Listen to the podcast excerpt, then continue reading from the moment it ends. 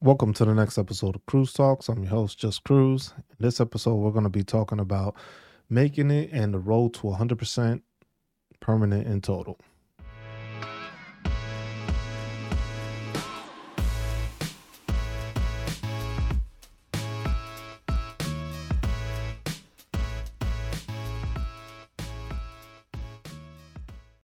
Now, a lot of people don't understand the fact that the military, once you join it, they understand that they are entitling everybody to 100%. People don't understand that. People don't see that the military has the ability to pay you 100%. When you signed up and they picked you up and they said, yes, you are able to join our force, at the back end, they know that possibly this person may be receiving 100% permanent in total. Now, that's something that a lot of people don't understand. They just think that, hey, I don't deserve this or stuff like that. Every veteran deserves these benefits. Those are entitlements that you earned by serving. Now, some people dealt with different issues while they served, but it, it it's a process to get to 100% permanent in total. Now, do I think everybody wants it? The compensation? Yes. Everybody wants the monetary compensation. But do you want to deal with the issues that you deal with? Probably not. So that's that's one thing that on that road once you're in the military and you get out to get to 100% total yeah you you get benefits. You get you get the va benefits. There's there's tons of them there's the chapter 35 which is for your family dependents to go there you have depending on your state each state has their own benefits, and they range from free education to free hunting and um, fishing licenses. You have no property tax on certain ones, or some have yet that your retirement pay doesn't get taxed also. So there's different benefits in all of them. There's like about three states though that do not offer any benefits though. Um, we'll we'll make sure to note those in a in a later episode because uh, that's one of the things we want to change and talk when it comes to me going to, to school, graduate school for a public administration degree. I would like to work on policies and maybe trying to see if we can have something for veterans that we can make it that all the states at least have one guideline as to what they have. Now, once they add more to it, that's on the state. But I think there needs to be a federal guideline as to hey, each state will at least give their veterans or entitle them to this if they're 100% permanent in total. And yes, if they were a veteran, they're entitled to this also. Because I think serving this country is a it's a volunteering thing. The people aren't drafted into people volunteered. So if you volunteer to serve your country and you go to war or whatever the case, there should be rewards to it. Not just hey, you get um have price at Chili's on Veterans Day, or you get a little discount here on, in certain stores. Some stores offer like a 10% discount, some offer them only on select days. So that's something that I think across the board needs to change and it needs to be fixed. But on the road to permanent and total, you have to make sure that you have your stuff documented. You have to make sure that your medical records are straight. You have to make sure that your diagnoses are straight. Those are things that don't get looked into and people tend to forget. It, they fail to acknowledge or realize that your time in the military is your time in the military. Once you're out of the military, the military is not paying attention to you. Military is not paying attention to the fact that you need to do your um, yearly cert- certifications, which is like the cyber awareness on your computer to make sure that your account is still good. Nobody cares about you. Sometimes at the end, at the back end of it, the military don't care about you. Your unit is not gonna call you unless it's your best buds doing that. And some people go through issues. Some people deal with issues. A lot of people, like I said, there's there's there's a couple of episodes, one with the good and one with the bad and this is just basically like the aftermath of it of just dealing with the VA. The VA needs work. As you can see now when we're recording this this is September 24th there's a couple of bills that have been going through Congress right now that are being pushed to enhance and give more benefits to the military veterans at least. Um, the military is always going to have their funding, but benefits towards uh, veterans is is coming out, especially now that you have a lot of veterans that are retiring or getting out of the military after serving in Iraq and Afghanistan. Hey, we were there for 20 years. So somebody could have spent their whole career while we were at war with Afghanistan. And that's a 20 year period. So those people are now retiring and now those people are going through the issues that I went through and what many veterans go through when it comes to dealing with the VA. The VA sometimes forgets to see things. Sometimes they have uh, misprints or they have um best way of putting it is that they lose your stuff. Because one big thing was I got a letter basically stating, hey, the VA realized that your claims might have gone through an issue which caused for them to not be received by the VA. And it was just like I think it was like 75,000 um, veterans were dealing with this issue. Basically, that they submitted a claim and then something within the system did not go as it should. So maybe something that they claimed was not placed in there at the correct time. But then it says, uh, don't worry, you don't have to contact us about us. We're conducting an investigation but I haven't received any word saying why. I haven't heard anything saying why it happened or did it get fixed or nothing. It's just basically don't contact us. We just wanted to let you know. So that's something that when it comes to your medical records, you got to make sure you have them. Make sure you have that information because that's pertinent information to get you where you need to go. If you don't have that, that's going to cause some issues for you and you're not going to be able to move forward having a Nexus letter is a big thing. Um, luckily, I didn't have to use it because most of my stuff was done within the year of me getting out. So all my stuff it went off of my medical records while in service. Now you have people because I've had a lot of people reach out to me just asking like, "Hey man, how what, what did you do? What did you file and stuff like that?" And I was just like, for everybody, it's different. But the thing is, is documentation isn't having documentation is the biggest thing for everybody to be able to proceed or be able to have what they need. Because the thing is is if you've been out of the military for like 10 years there's nothing saying that within those 10 years that's when you got injured or that's when you got hurt. That's when you went on a snowboarding trip and got hurt. No, nobody knows that. The va don't know that. There's nothing connecting it to it. But if you had issues while you were in service and you have that documented then they can serve it and then you can be like hey i had this and the thing has gotten worse this past 10 years. It happened during service but it got worse over the past 10 years and that's something you can claim. But sometimes the issue is is that some people want to file disability claims but they have no information to back it. So you, you can't say you're dealing with let's say what back issues but you have nothing diagnosed. You haven't gone to an outside doctor and that outside doctor hasn't said anything about you being hurt or you having a bulging disc or you having slipping discs or just like um degenerative um disc disease. If you don't have anything documented or anything showing that it makes it more difficult for the VA to accept it. So if they can't accept it they're looking at it as like, well, this person doesn't have any documentation. They're saying that they're hurt here, but yeah, we'll examine them, which will go into the C&P exam. But we're not connecting it to service. It's not going to be stated as, yes, this happened during that time or this is what happened. It's just going to be like, no, no service connection. They just leave it at that. And hey, you're on your way. So now you got to deal with an appeal to try to claim like hey this is the evidence and stuff like that but if you don't have no evidence it's hard to explain or showcase your claim if there's nothing backing it. So a nexus letter is something that you need from a medical professional.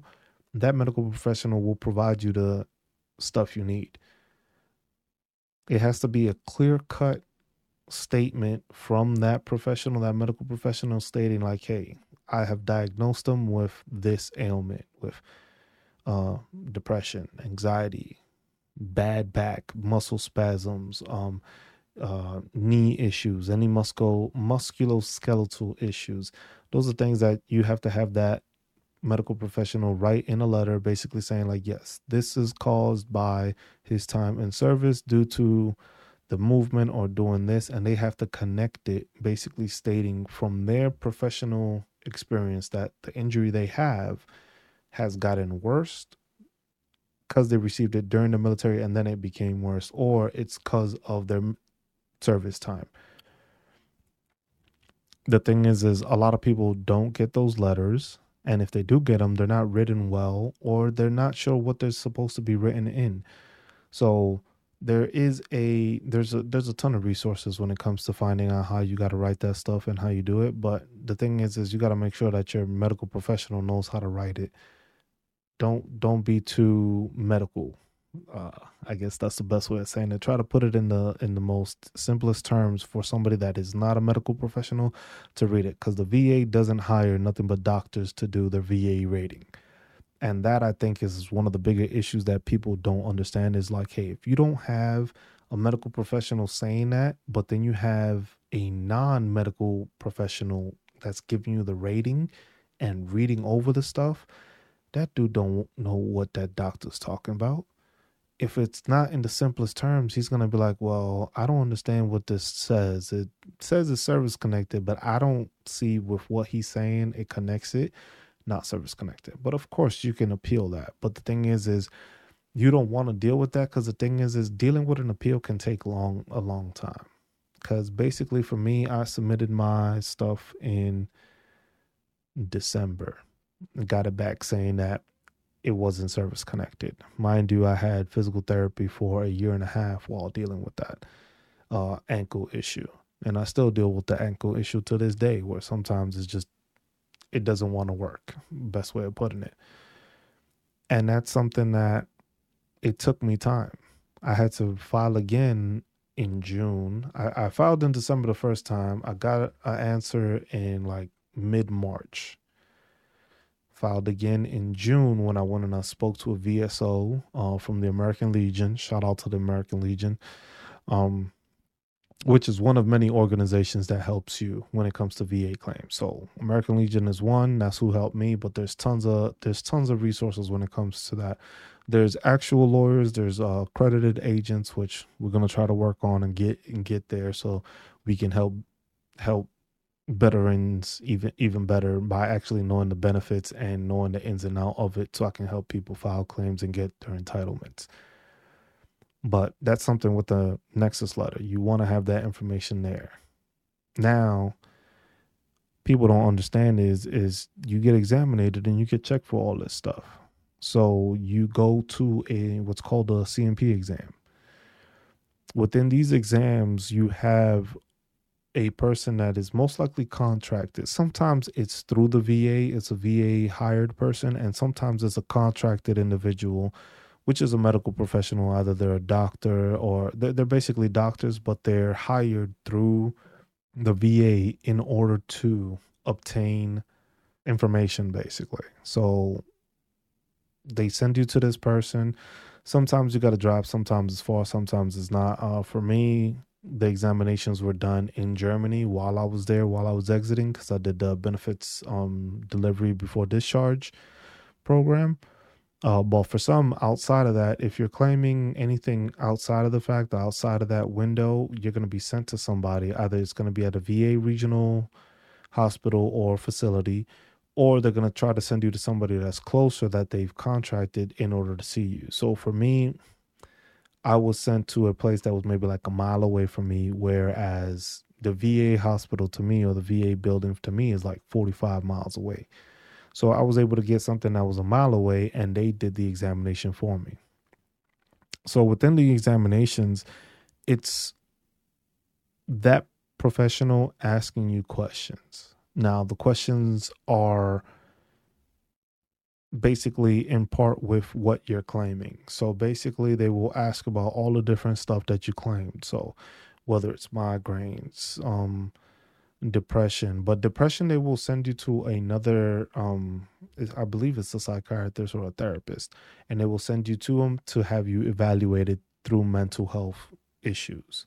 So now, like I said, if you have your records and all that stuff, or you've been diagnosed by a medical professional or, or a therapist or a psychiatrist, and they basically write you that nexus letter like, hey, this person is writing it or is dealing with all these issues because of his time in service. He has trauma because of this, or he's suffering from PTSD from this issue while it was in service, and they paint that picture and they connect it.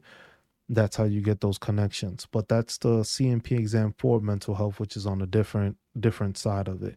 The C&P, when it comes to all your other ailments, is like, hey, for migraines, they're gonna ask you to explain or they're going to ask you like hey so how many times a week would you say you get migraines? You give your answer. Uh, how many times a month would you say that they like knock you out or you just can't function? You give an answer.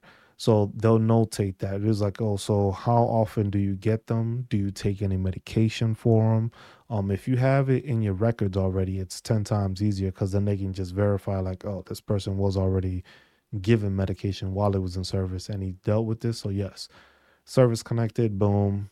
He has medication for it, boom. We got that taken care of. So, on to the next issue. So, now the next issue may be uh, shoulder injury. Uh, the shoulder injury, what's going to happen is they're going to ask for your range of motion.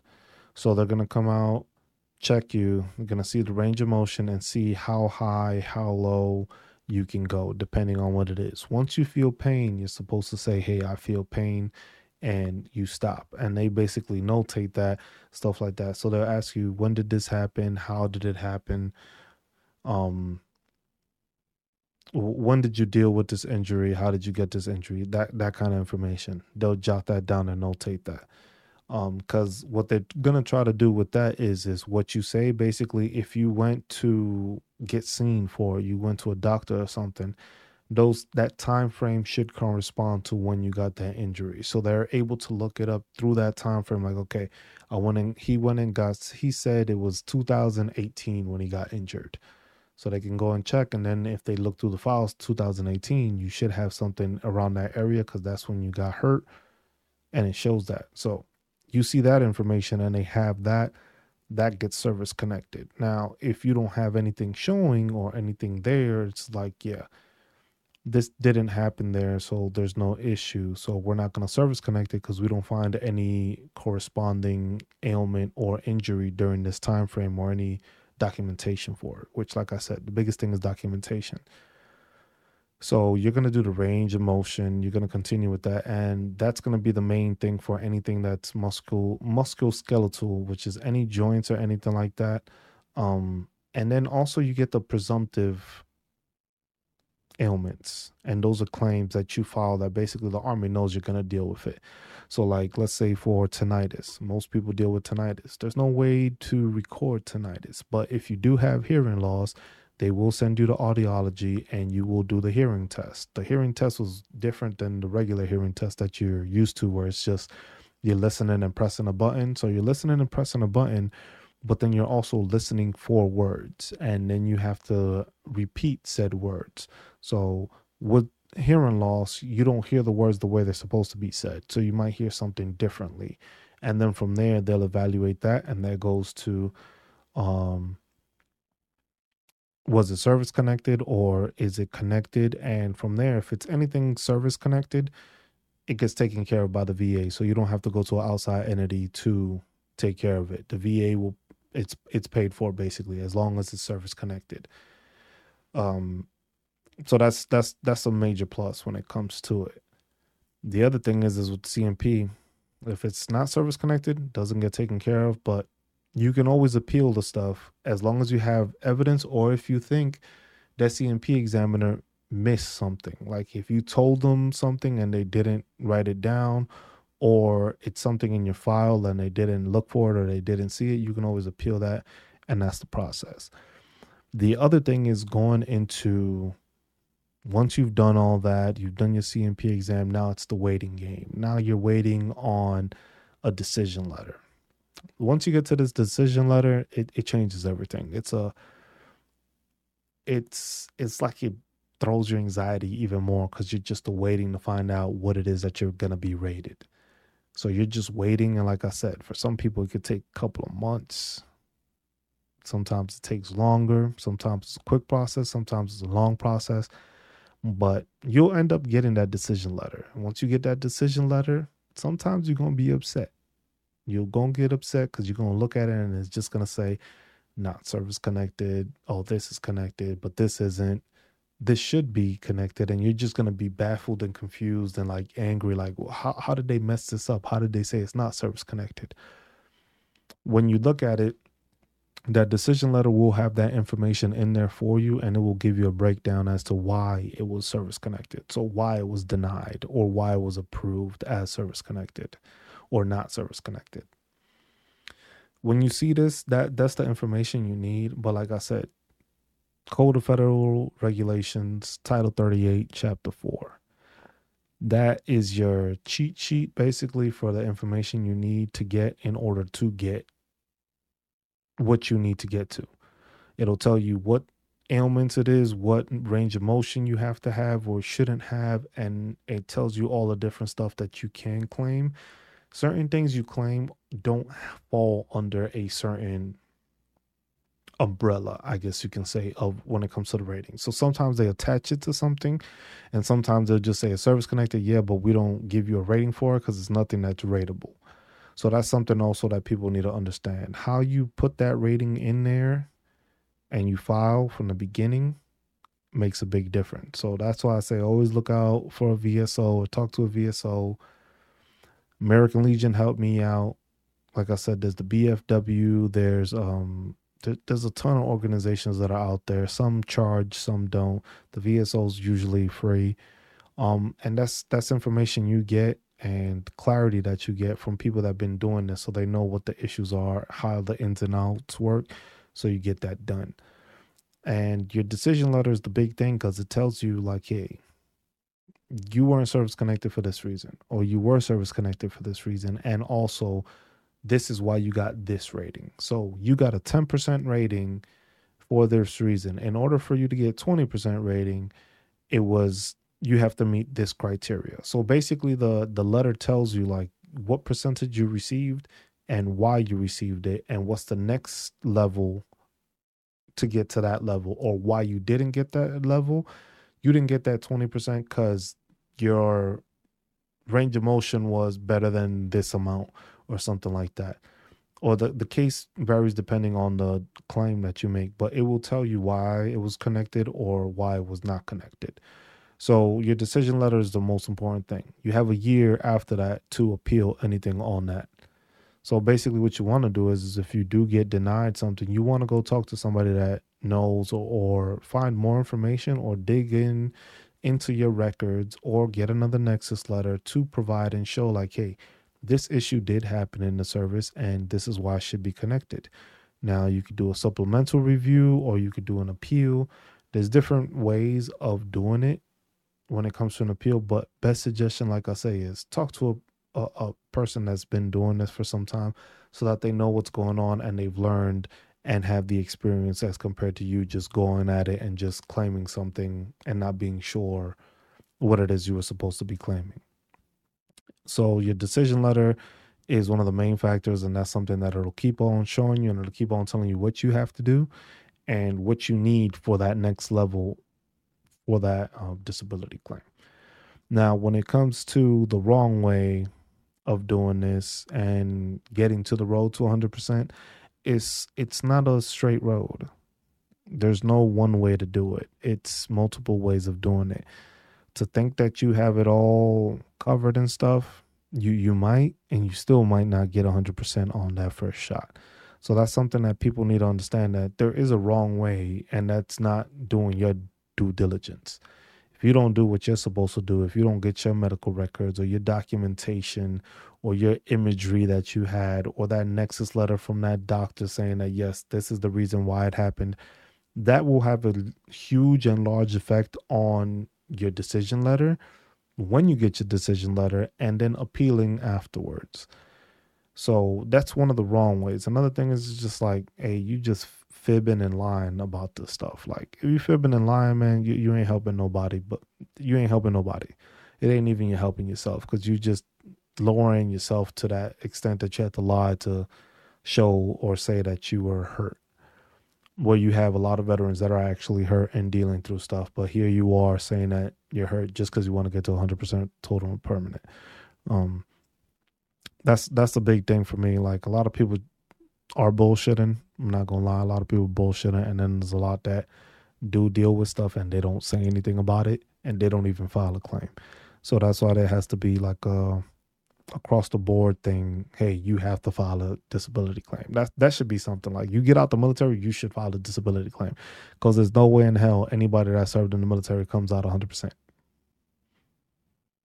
You should file a disability claim.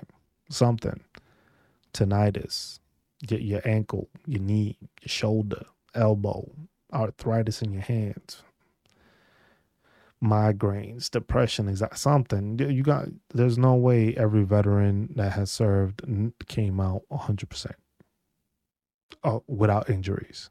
Now, like I said, the military and the service knows that they can afford 100% for everybody, but when you have people that don't believe they need it or don't know their entitlements and don't know their benefits, they don't have to worry about paying 100% if they know, hey, so and so don't know about it. They're not going to claim it. So we don't have to worry about paying this person 100% if they're not worried about it. Where the number is, I believe, 3 million, it's like close to 4 million, 3 million something out of 19 million veterans currently right now. And only 3 million of those have filed claims. So you have a, another 16 million that have not filed claims. Now, I'm not saying everybody's good to go, which I don't think everybody's good to go. I believe people have some issues, they just don't know how to put it or didn't even realize it was an issue to claim. But dealing with the military, if you shooting weapons and stuff like that, working in a motor pool, stuff like that, you probably might have hearing loss or you have ringing in your ear. You might deal with depression. You might deal with anxiety shit trying to make sure you're in a certain location right time right place every single time in in uniform that that causes anxiety. And that's something that it takes some time to try to get rid of when you're on the outside um not in the military anymore and you're trying to rush to get to places and then you realize like damn I have time. I don't have to be there 15 minutes early or 15 minutes to the 15 minutes early of a location. So that's that's a big influence there. And that's and and that's that's something that people need to realize. We we need to help our veterans and let them know like hey file a disability claim. You're not you're not completely good but these are the steps and this is the way you have to do it. The wrong thing is to not file a claim. That that's another wrong thing. It was just like if you're lying about it you unprepared for it but not filing at all that's another wrong thing because basically you're entitled and you have benefits that you're not taking advantage of or using that are entitled to you and you worked for and earned.